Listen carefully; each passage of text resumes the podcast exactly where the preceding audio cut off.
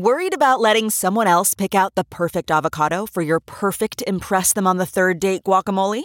Well, good thing Instacart shoppers are as picky as you are. They find ripe avocados like it's their guac on the line. They are milk expiration date detectives. They bag eggs like the twelve precious pieces of cargo they are. So let Instacart shoppers overthink your groceries so that you can overthink what you'll wear on that third date. Download the Instacart app today to get free delivery on your first three orders, while supplies last. Minimum ten dollars per order. Additional terms apply.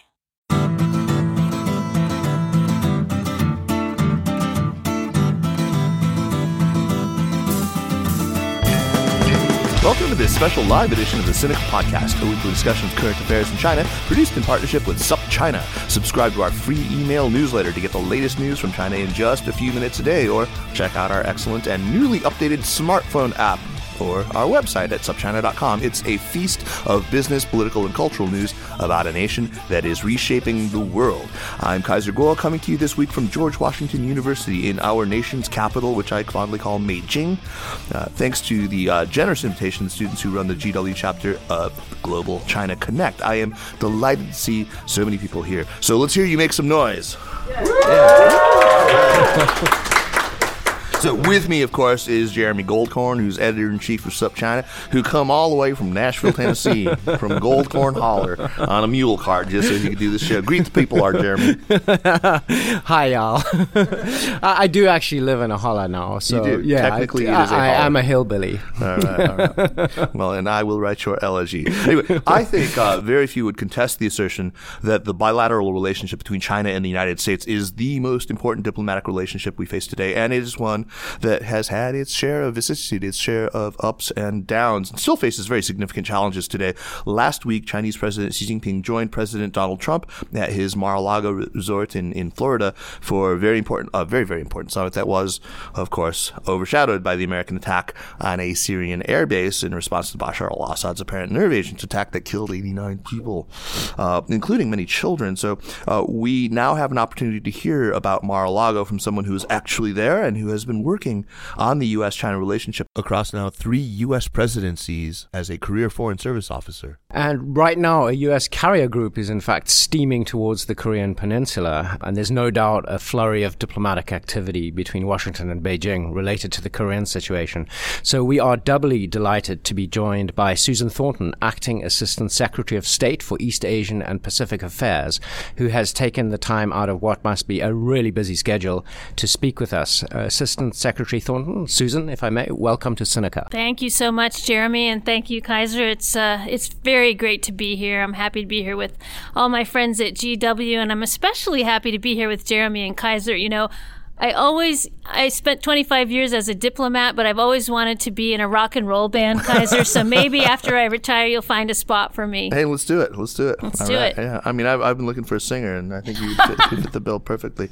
Uh, so anyway, since we're in D C, and indeed we are in Foggy Bottom, which is just cents, though, from the State Department, uh, and since we're in an audience that includes many students, I want to talk to you first about your own career, before your rock music career, um, but Great. your own career in the Foreign Service. Uh, you started as a diplomat in, in Chengdu, in Beijing, right? Uh, overlapped with you for quite a while. Right? Yes, yes. Uh, so two thousand to two thousand seven, is that right? Yeah, that's right. And then uh, you were deputy assistant at your current bureau for the last three years before your recent appointment. So uh, how did you get started in the Foreign Service? Uh, as I understand it, I mean, you actually have something in, in common with me. We both started focusing on Russia, right? That is true. I started off as a Russian speaker, and uh, actually long before I came into the Foreign Service, I spent time in Russia.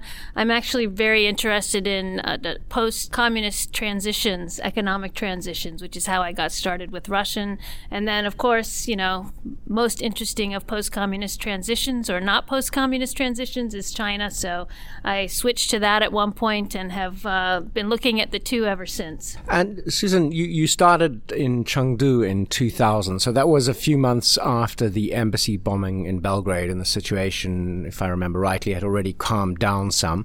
But you were in China for the E P three incident. Um, but th- after that, it seems things were pretty calm in the bilateral relationship for the rest of your tenure in China. Is that your perception? Um, well, uh, things are never totally calm in the U S China relationship, but yeah, I think after the George George W. Bush transition from Bill Clinton and the initial crisis over the E P three and the Bush administration, things seem to sort of revert to a, a kind of a workman-like relationship in the bilateral relationship. And we were able to, I think, manage differences very effectively uh, as, of course, the economic relationship was booming at that time. And so I think the, you know, business relationship really helped provide the ballast in the relationship and get us through some of the other troubling patches that we encountered. So what were the major issues that, that you encountered at that time? Oh, we had a lot of focus on um, trying to make progress on I P R theft was oh, right, one of the yeah. big uh, topics that Ambassador Sandy Rand at that time in Beijing was very focused on.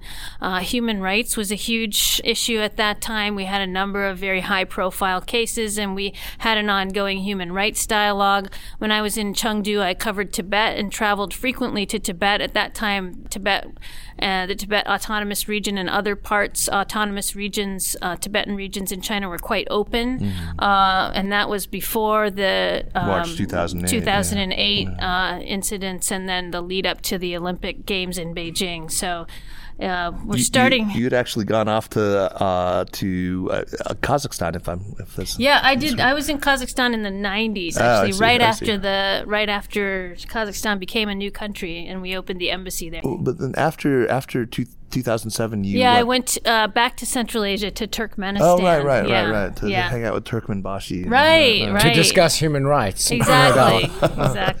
Now that's a, I mean I, that's a whole other podcast. We'd love to hear your okay, stories about Turkmenistan. We'll do it. We'll but, do it. I mean that, that that is just one crazy place. I mean I, I'd be really really fascinated to hear about that. But you, you actually missed a lot of the fireworks that happened after, like the, that epical year two thousand twelve with the Chen Guangcheng and and and his little sojourn in the American embassy, and of course the Wang Lijun thing, which was right. in your, your old stomping ground. My old stomping yeah, grounds, yeah, absolutely. Yeah. Well, I, I My good friend Pete year. Heyman, who I worked with on China when I came back to China, was, was in Chengdu for the Wang Lijun incident, but he's in Thailand now. So but one of the big issues that you that was on your watch, I guess, in two thousand seven was, uh, you know, we uh, the the U S was working very very hard to push China on Darfur. Uh, I yeah. actually ran into Tom Christensen over the weekend, and he was mm-hmm. complaining about how uh, all the credit somehow got given to Mia Farrow and Steven Spielberg. Right, right. Yeah, no, we did work very hard. I mean, that was really the beginning of trying to get China to step up to the plate and contribute more to the U N system, to resolving international and global challenges, especially the so-called hotspot issues. And South Sudan was uh, definitely uh, uh, one of those hotspot issues. Darfur was another one. And um, trying to get the Chinese to step up and contribute more on things like that was a big part of what we were doing in mm. the two thousands in, in China. This was after, of course, Robert Zoellick um, pronounced the famous responsible, responsible stakeholder. stakeholder. And so we worked very hard to try to get them to be more engaged and sort of stepping outside of their comfort zone and resolving international uh, crises. When when we talked to Susan Thor, oh, sorry, to Susan Shirk uh, not too long ago, uh, she talked about uh, Uh, how she felt this kind of thrill when uh, Xi Jinping gave his speech at Davos. She felt like all that work she had put in had kind of paid off, and they, here they were kind of singing from the same hymn book. Like they had been enrolled in the international system that way. Uh, I wonder if you had a similar feeling when, when, when you heard that. Well, I think uh, for me, um, what I noticed about Xi Jinping's speech at Davos was sort of China stepping up and really saying that they're going to uphold the international system, that they're not looking to upend it. And that is something that we had been really pushing, and we're always pushing China, shape China's policies so that they contribute to upholding the international rules-based system and that they further that system, mm-hmm. not trying to set up a competing system. And do you feel, if I may step ahead of it, I mean, if you look at now, twenty seventeen, do you think that they are, in fact, doing that to, you know, a greater or lesser extent? It depends. I think uh, in a lot of areas, China has really come out on the global stage. They've got, expanded their assistance programs in Africa and even in Latin America, which is a new area for them. They're um, working to help resolve crises in the Middle East, but not in a very high-profile way. They still prefer to keep a low-profile engagement.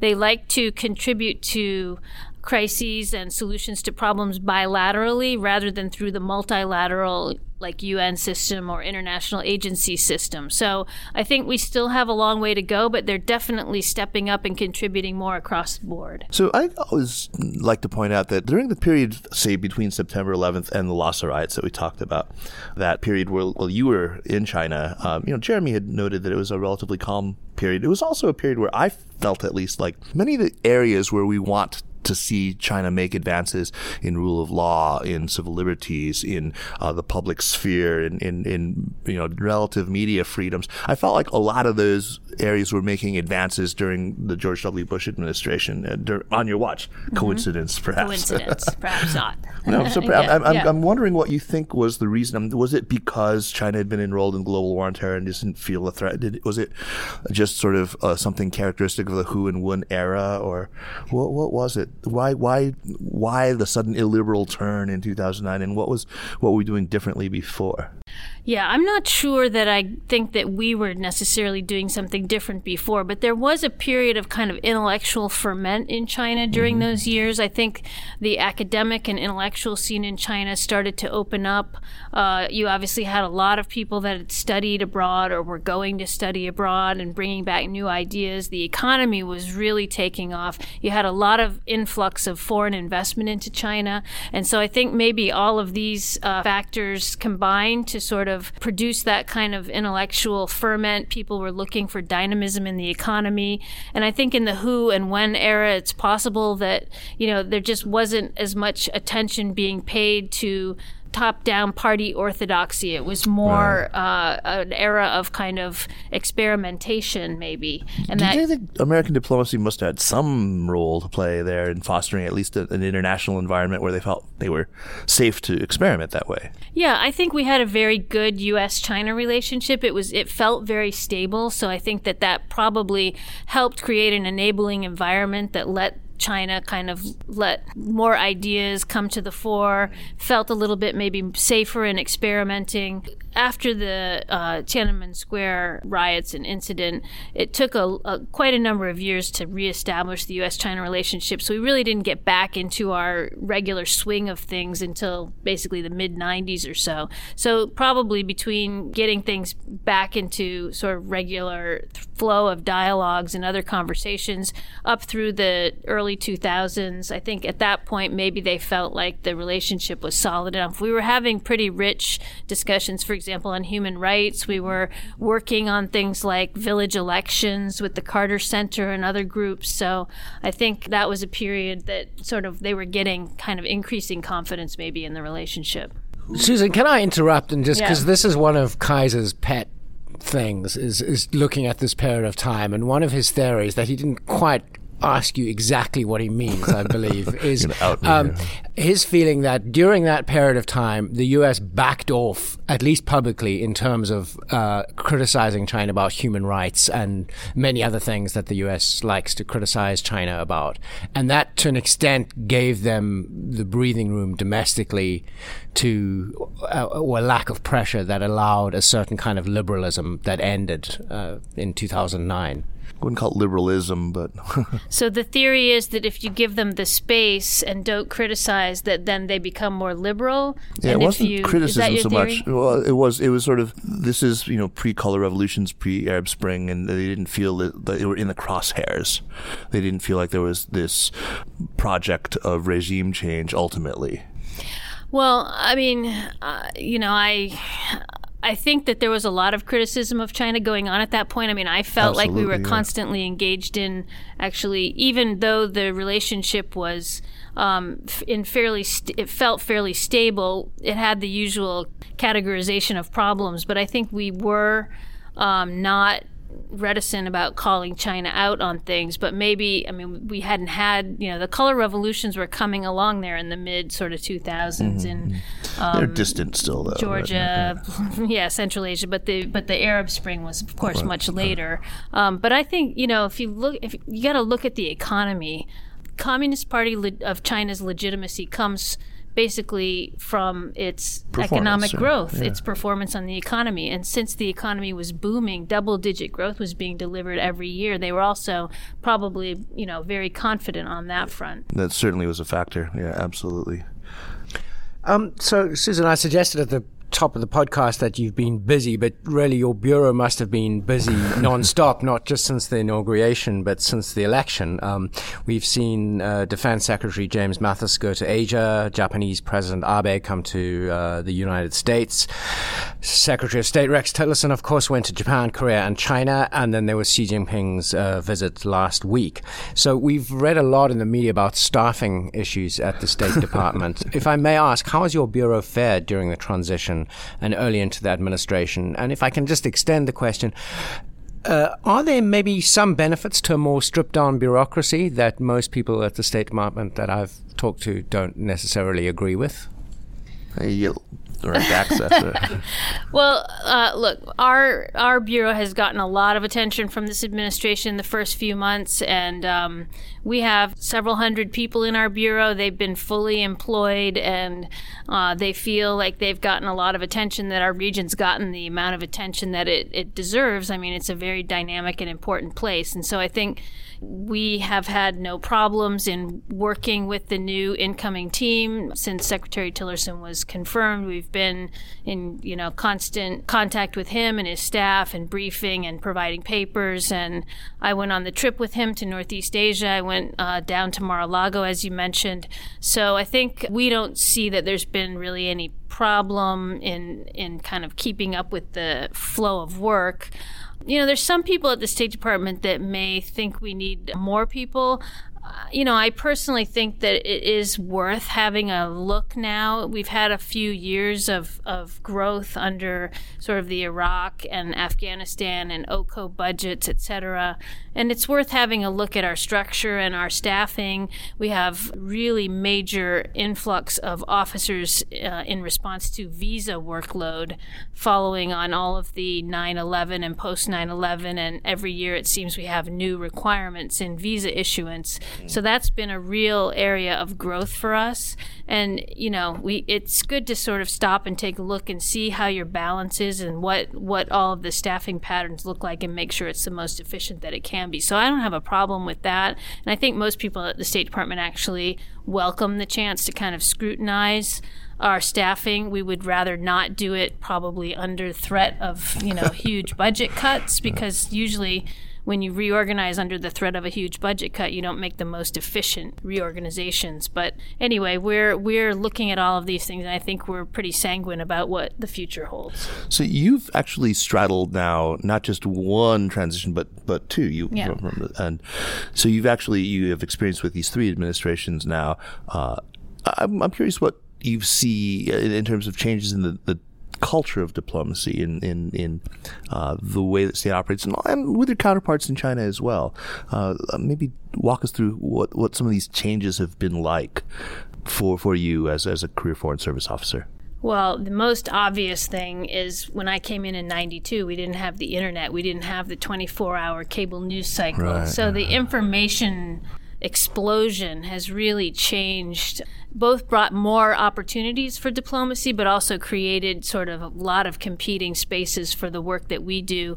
And getting our message out, I think, clearly to our audiences, both here in the U S and overseas, gets more complicated as the media environment becomes balkanized. So I think that is is the biggest area of difference. Of course, technology's brought all kinds of benefits and, and added opportunities too, but it does it does make it harder. You know, you used to be able to speak to an audience and pretty much think that you were only communicating with that audience. So you can, in diplomacy, you want to be able to tailor your message for different audiences. You can't really do that anymore. So everyone's going to hear everything that you say, and they're going to detect the, di- you know, the slight differences um, between statements. So even if we edit this podcast, somebody in the audience might be tweeting. Oh, they're tweeting. Exactly. Right. Wow, that guy right there. That guy right there. So if you, for example, were to say the pivot is dead, you know, I mean, I would never say that, but yeah. uh, um, I could I sort of uh, rephrase a bit of Kaiser's question in terms of Chinese diplomacy. Mm. You know, and aside from the information overload aspect of it, how have Chinese diplomats changed the way they work over the period of time you've been working with them? Well, I have to say that Chinese diplomats and actually also Russian diplomats that I've dealt with, they're very good, very professional, very highly skilled and highly trained. And um, we always look forward to our sessions in uh, discussion, negotiation, or making our points to our diplomatic counterparts because they, they're pretty tough. But I think that the Chinese diplomats, you know, the big difference is in sort of level of professionalization. I mean, they're language skills, their levels of training, their sophistication. They're very cosmopolitan. And I think one of the big differences, though, is that their system is a lot more top-down, whereas our system is is a little bit more, huh, dare I say it, democratic. Um, you know, we... Uh, You know, we, we try to get our junior officers out, you know, on on to do speaking, to do outreach. Um, we promote that kind of thing, whereas, you know, they tend to be much more stick to the talking points, read your messages. Not a lot of public diplomacy. Not a lot of variation among the various conversations that you're going to have, that kind of thing. So basically, the political cultures of the two countries are completely reflected in their whole completely. diplomatic course. Yeah, not a surprise, not a surprise at all. Uh, let's let's let's pin you on this whole "pivot is dead" thing, though. Uh, uh, I mean, I did know, not I mean, say that. Right, that was the I headline know. writer. Right, right, right. The headline writer wrote that. Um, but you know, uh, some people just. Took. Can you set it up, Kaiser? Yeah, okay. So, you know, there, there were people who, who were saying, yeah, the, that Susan Thornton said the pivot is dead. Uh, this is your opportunity now to set the record straight and uh, to, to get it with context and all. You can unpack that as much as you want. What did you really say, and what did you what did you actually mean with respect to uh, the so-called rebalancing or pivot? Yeah. So, um, you know, the whole idea of the pivot, the rebalance, was introduced um, by the last administration after the focus on Afghanistan and Iraq to make it clear that the U S considered Asia a vital region for our future, for our future prosperity, for, for our security interests, and that we were not neglecting Asia. I think in the period since the pivot slash rebalance was declared, I think we've made it pretty clear that, that the U S is not going anywhere. Asia is crucially important. And I think in this administration, because they've already all focused so much on Asia and paid so much attention to it, it hasn't been necessary to say that we're you know, we're focusing a lot of attention on Asia because they've shown it through their actions and through their visits and through the summits and all of that. So I think the bottom line is the U S is an, a Pacific power. We're going to be in Asia. It's the most economically dynamic region in the world, and we've got to be there for you know, everything that this administration is trying to do in developing U S prosperity, even though they say America first. Part of America first is U S engagement in Asia. So one of the problems with the pivot maybe was just the, its name. I, I, I often think that because, I mean, when I first heard it, I started thinking of a machine gun mounted on, you know, a well, tank. That's just you. That For sure. I mean, they all, yeah. Many Chinese people certainly saw it as some species of containment, right? And, right, right, right. And I think that's where the renaming of rebalance came in, mm-hmm, uh, mm-hmm. the rebalance to Asia, because the pivot... It also wasn't something that, you know, our European allies and partners uh, thought was necessarily the right way of putting it. You know, of course, we want to be engaged in Asia, but we're also going to, of course, be engaged in Europe as well. Kurt Campbell didn't get the memo, though, when he wrote his book. I mean, he he, he, he to... loved the word pivot, right, I think. Right. So a basketball fan yeah, or something. Yeah, yeah. It's very action-oriented. Right. So. Um, oh, it's a basketball term. You it see, is. I'm still illiterate in American yeah. sports. I didn't realize that. um, Susan, if you look back over the last seventeen or so years that you've been engaged with China, what do you see as the major inflection points? What are the major happenings in the bilateral relationship? Oh, so many. Um, Pick well, three. Yeah, two, yeah. Two, three, right? Two or three. Well, I think, um, so I think nine eleven was a big inflection point for U S relations with every country in the world. Absolutely, and uh, yeah. I was in China for nine eleven. I was out in Chengdu. So that was that was a very major one, I think, that uh, kind of s- changed in a way the way the Chinese and the U S China relationship um was looked at by both us and the Chinese, um, you know, it sort of pushed us to focus more on cooperation. And so maybe part of the reason why U S-China relations seemed steady in that period was because of that push. You know, we were very focused on the Great War on Terror, and I think um, the Chinese were, you know, seeing it in their interest to do what they could to contribute to that. Um, E T I M was on the list now. And yeah, we're exactly, exactly. Um, and then, uh, I don't know, I would say the Beijing Olympics was yeah. another big inflection point. China coming out on the world stage, getting their swagger on. Um, that really kind of... And followed uh, so quickly by the financial crisis, too. Yes, exactly right, that. exactly right. The Olympics and then, and then the financial crisis would be, you know, sort of part of the same inflection point, right, I think. Right, right. And then I would say, you know, probably um, sort of the Sunnyland Summit and wow, and, yeah. and Hu Jintao sort of ascension to the... Uh, uh, Xi Jinping, Xi, right, Xi, right, Xi, right, right. Yeah. yeah, yeah, yeah. oh, sorry, what did right. I say? He Hu says Jintao. Jintao, Xi Jinping, yeah. sorry. No, no, of course. We'll we edit know, that we know, out. We know exactly what yeah. you meant. uh, because Hu Jintao certainly wasn't an No, no, no. Uh, well, I guess what I'm really most curious about is the illiberal turn that happened really, I would put it at, at that second inflection point that you mean, you know, the two thousand nine-ish. Uh, This is this is something that fascinates me. I, I have a kind of catch-all name for, for, I call it the new truculence, this whole basket of illiberal kind of uh, policies, both domestic and foreign, that came out during that. I'm wondering if you if you see it that way and if you see the uh, some explanation as to why that has happened. Well, um, I think it's probably a combination of factors. I mean, I think certainly the um, focus around...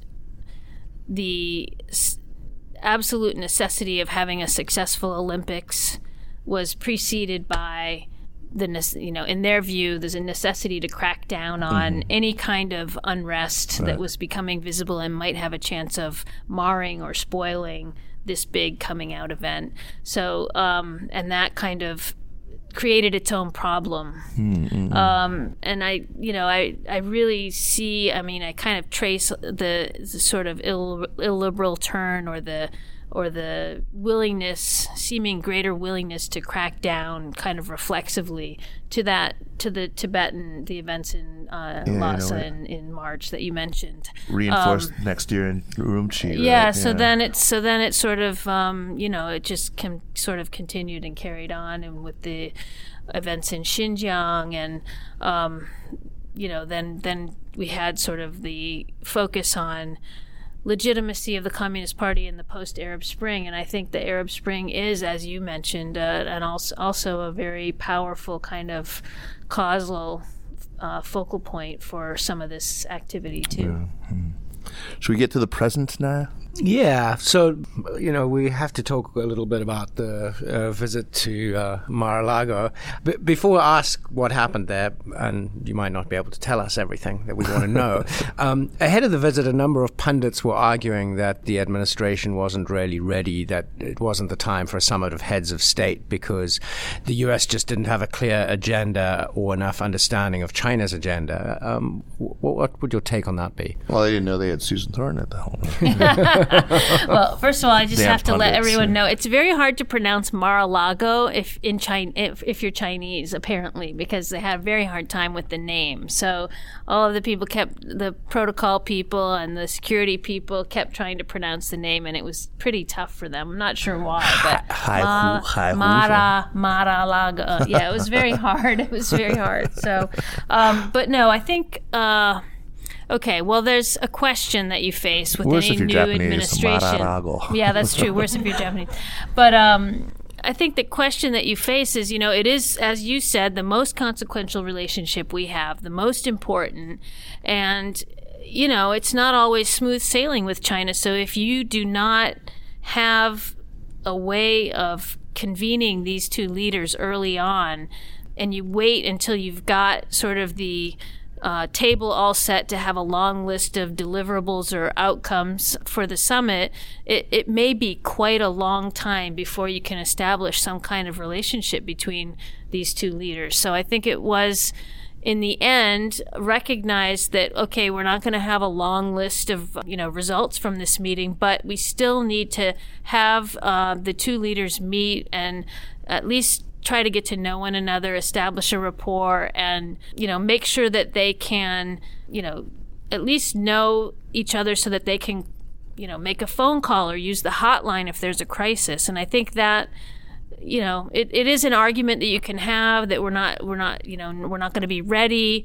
Um, but usually negotiations over substantive deliverables take quite some time. And so if you wait for all that time, then you, then you're necessarily going to be waiting quite a long time. So speaking of deliverables, Agence France uh, Presse said that uh, Xi Jinping and his team went in with a list of tweetable deliverables, um, which was quite a cute phrase. Um, uh, uh, President Trump joked that uh, at one point, so far I've got absolutely nothing. Um, but in the end, did he get something? Did he get deliverables, tweetable or not? Was it seventy thousand jobs? What were they said? seventy thousand jobs and... Uh, Lots uh, of jobs. Crack down on banking in North Korea, North Korean banking through Chinese banks, and a couple of other things, right?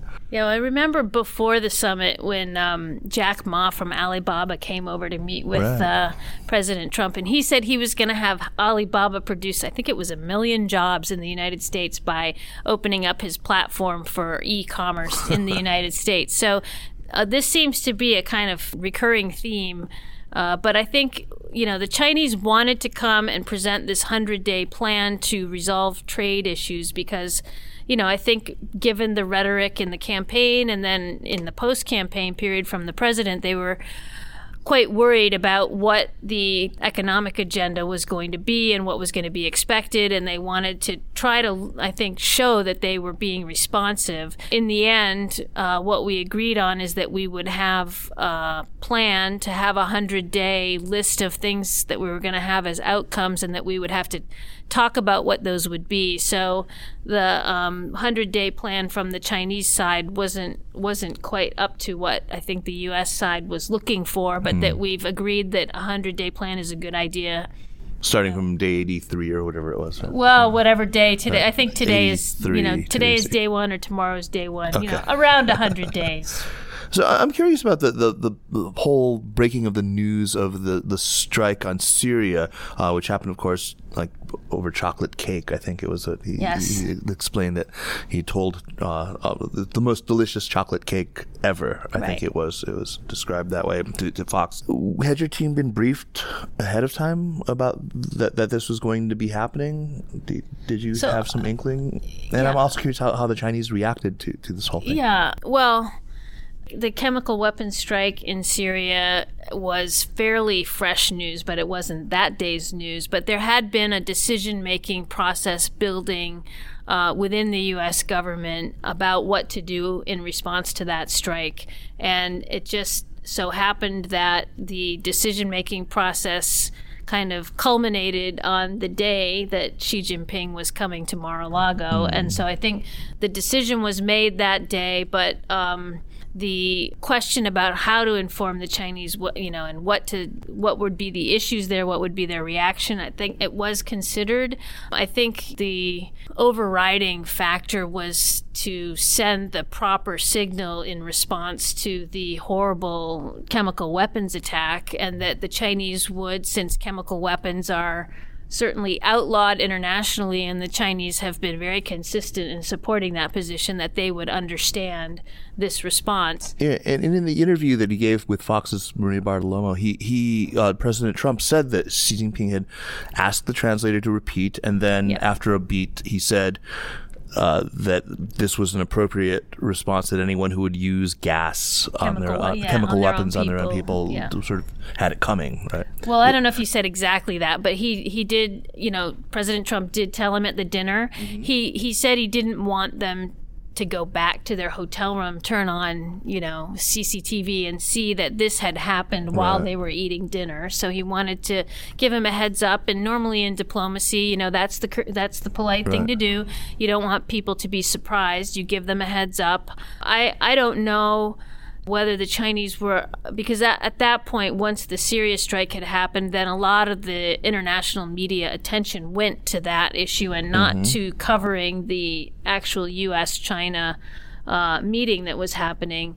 But on the other hand, um, there was press venues at the summit used to cover the U S China meeting. And then a lot of the questions were about Syria. And so I think they got coverage, maybe not as much as they wanted, but certainly Chinese media covered the whole sure. thing in its entirety. So I think they were probably surprised. The Chinese don't like surprises, so maybe that part wasn't so great. But I think in all in all, it was handled, you know, pretty smoothly. Mm-hmm.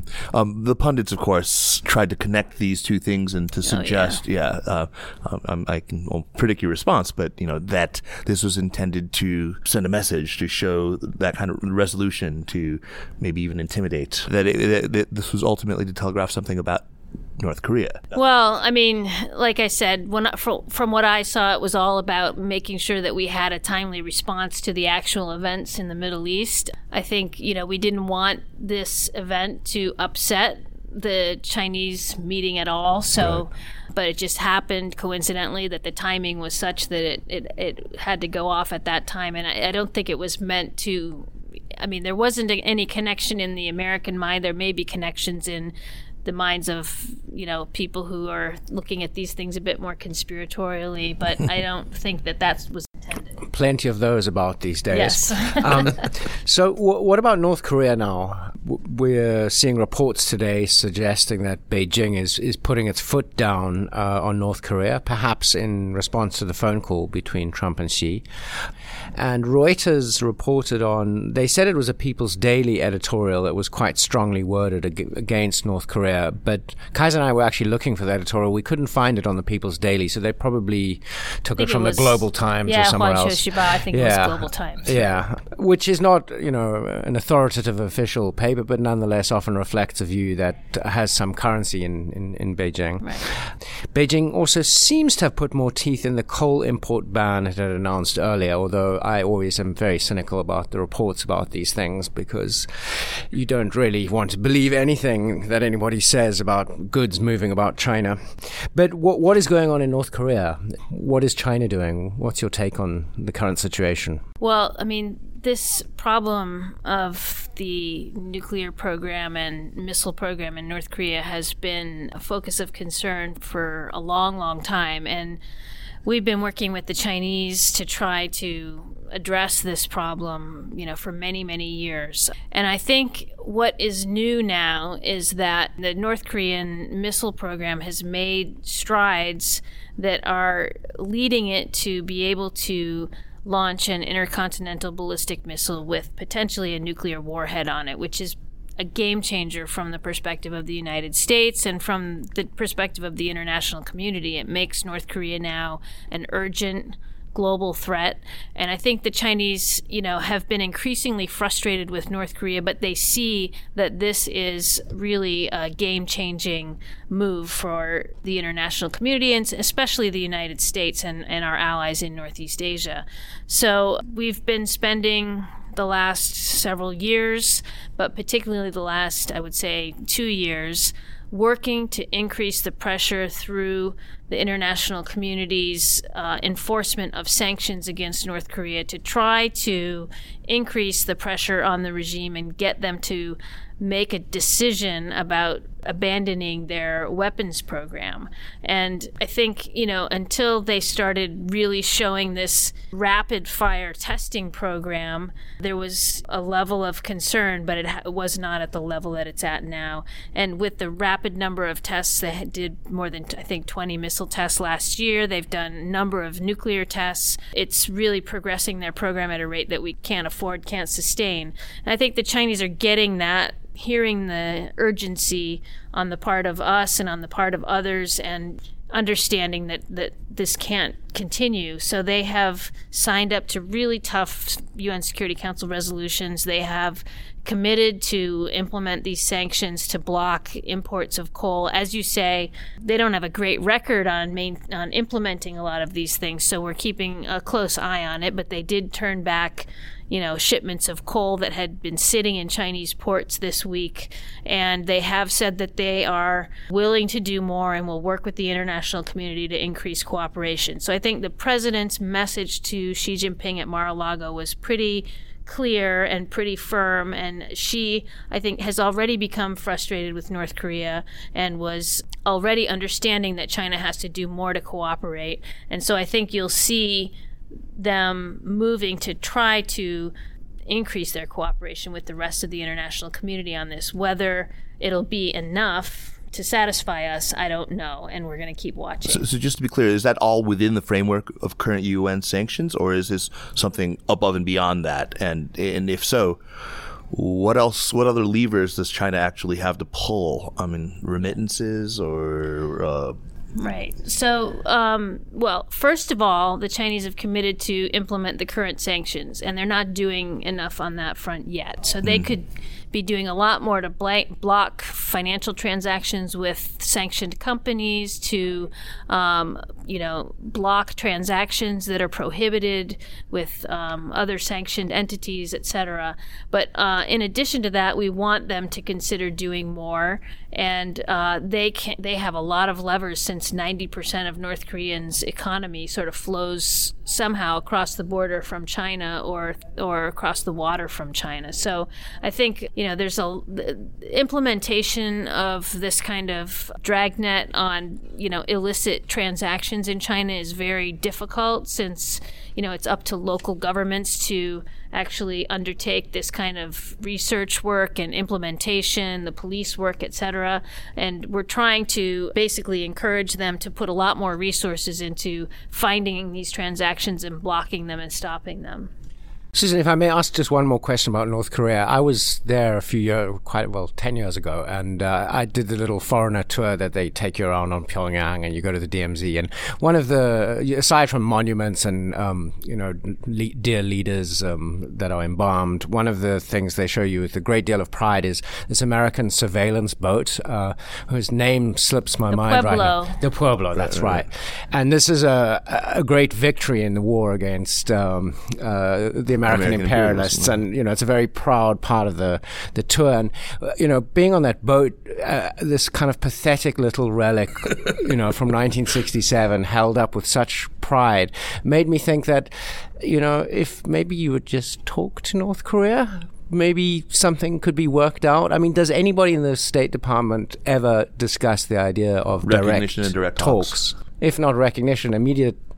Talk directly to them. Is that an idea that has any currency at all, or is that just not a subject that anyone will go near? Oh my goodness. We have talked to North Korea, um, you know, directly on many occasions in the past, and we have, um, you know, gotten into negotiations. We have, you know, provided for light water uh, nuclear reactors to North Korea. We have provided humanitarian assistance to North Korea. We, I led um, a group of people to Pyongyang in the late nineties to have a negotiation on provision of food assistance to North Korea.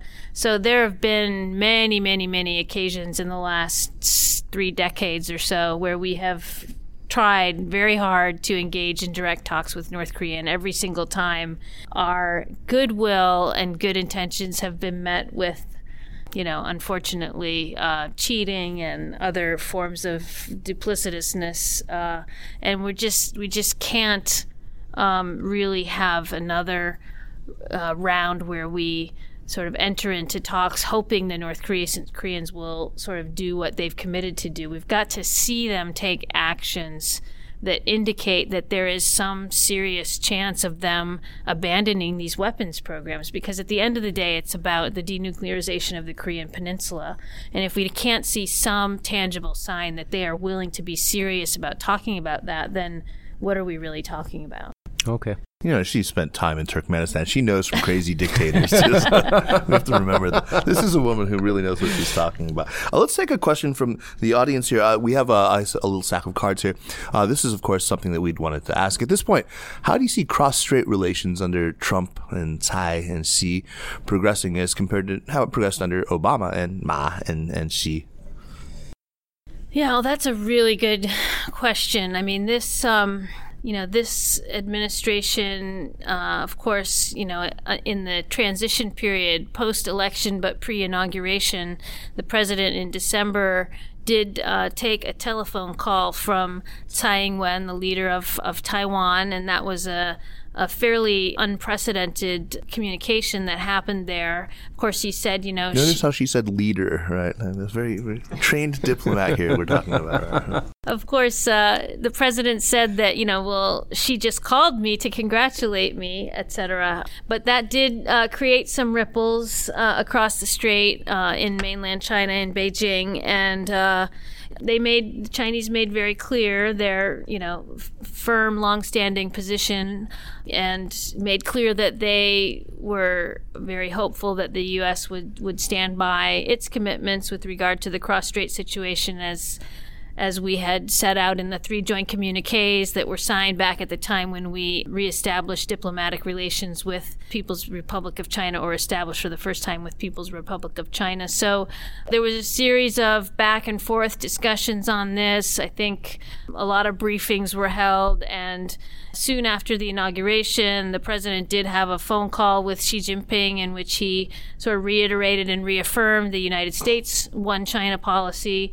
And, um, you know, I think over since that phone call and in a series of conversations since then, and then again at Mar-a-Lago, um, you know, the president has made uh, clear that, you know, we're not going to be altering our policy um, with regard to Taiwan, and that we're also going to stand by our commitments made to Taiwan uh, under the Taiwan Relations Act, which was which was signed into law at about the same time as the second communique. So I think now the situation has sort of been established that the U S policy is not going to change. Of course, between Beijing and Taipei, there's still some uncertainty with regard to what is the formulation by which they will continue to have interactions and, um, you know, continue to try to sort of move forward their relationship.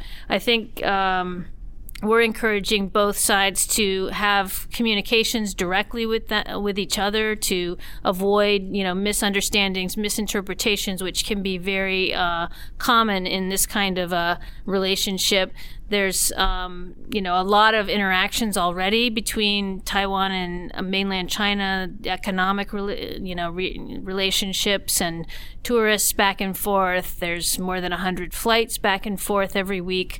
And so there's just a lot of things that come up in the relationship and need to be discussed. So we're encouraging them to continue to communicate and to continue to sort of, you know, move forward in their relationship.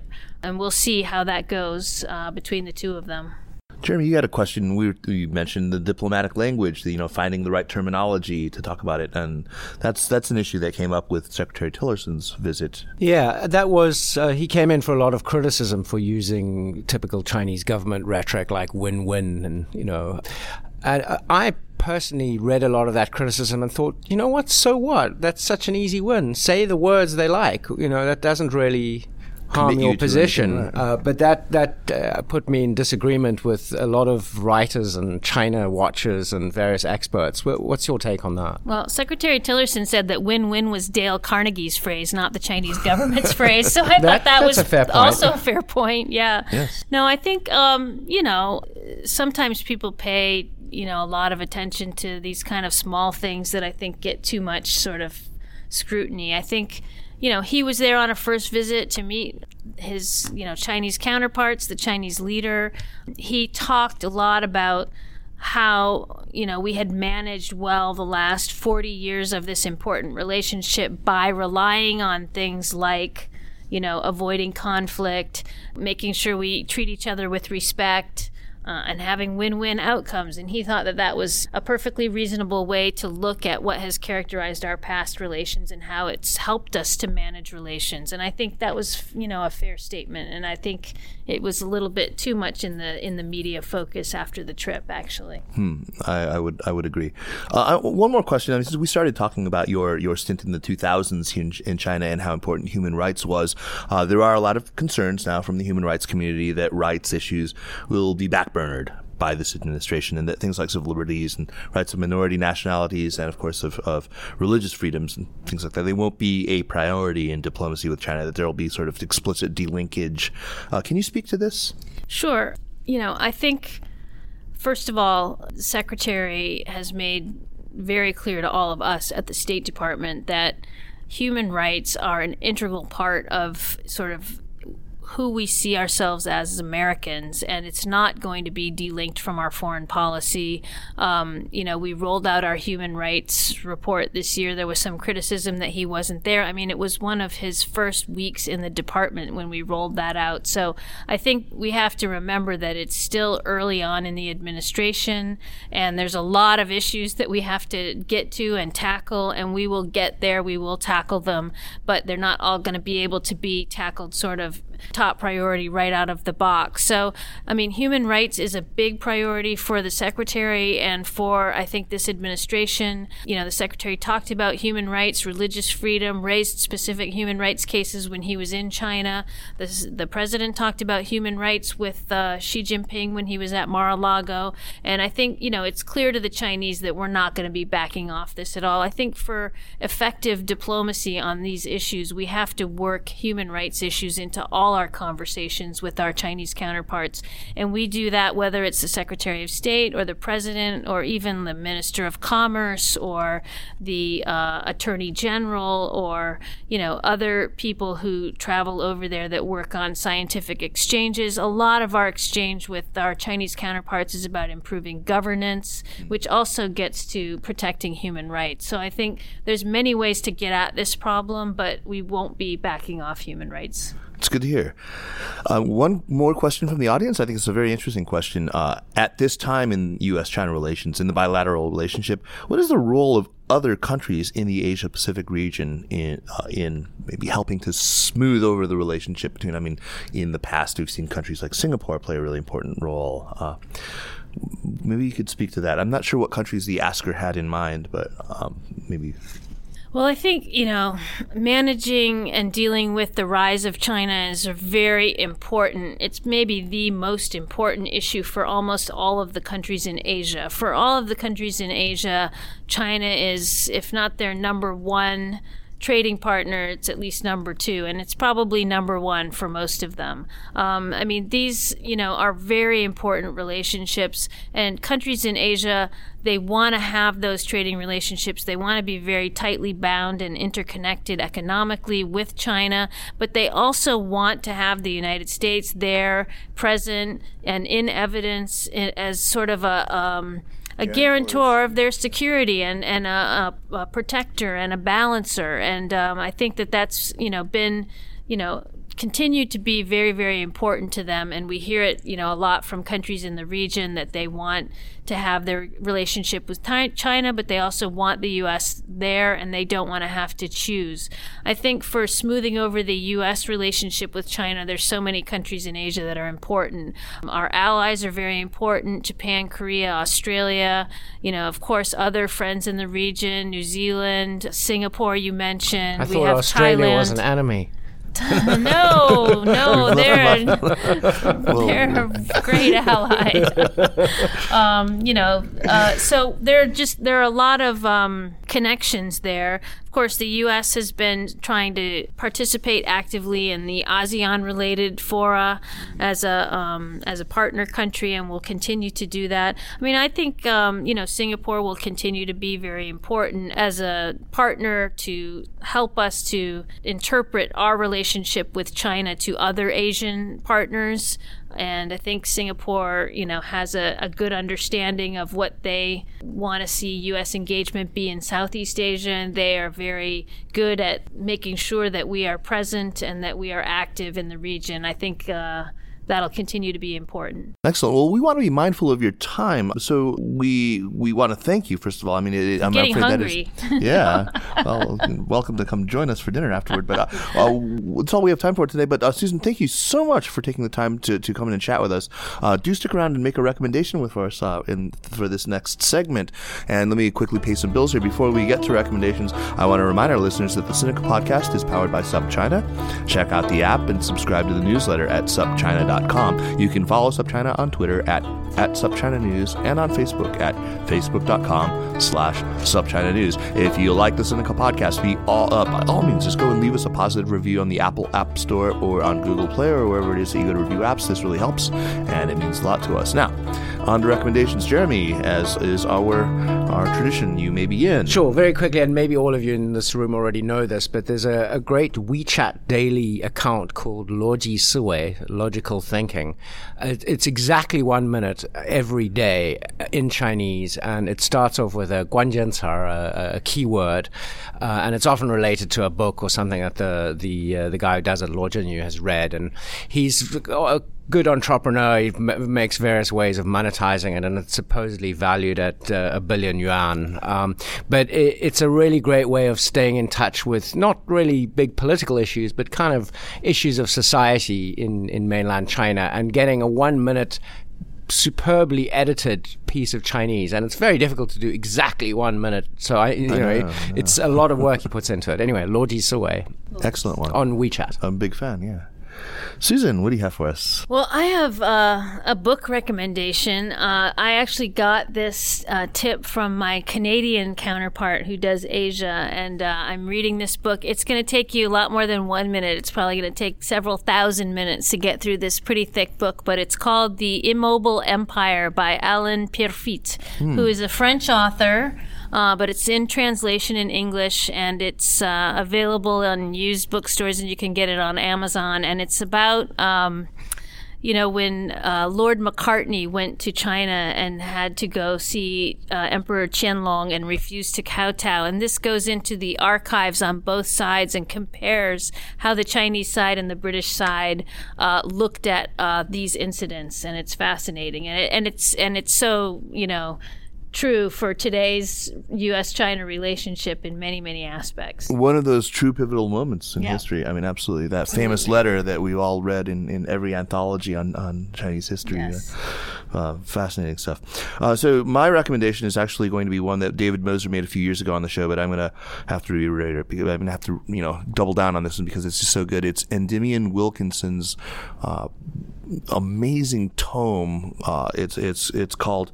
Uh, Chinese History, a New Manual, and it, it is just a resource, not just a resource, not just a tool, but uh, the articles themselves about every, you know, every approach to every topic in Chinese history, uh, whether you want to understand dates, if you want to understand geography, you want to understand uh, you know, the, the naming conventions, if you want to make sure that you're using pinyin correctly. It's all there. It's an amazing, amazing resource.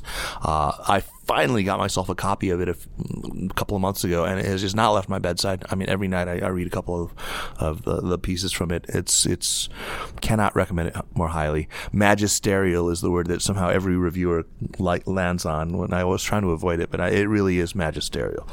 Um, and, and with that, I want to thank once again Acting Assistant Secretary of State Susan Thornton. Susan, so much, so, so, so, so wonderful for you to take the time Great, to come thanks. and chat, chat with us. Uh, and And uh, we really hope you can have you back on the show again sometime. That'd be Love great. to. All right.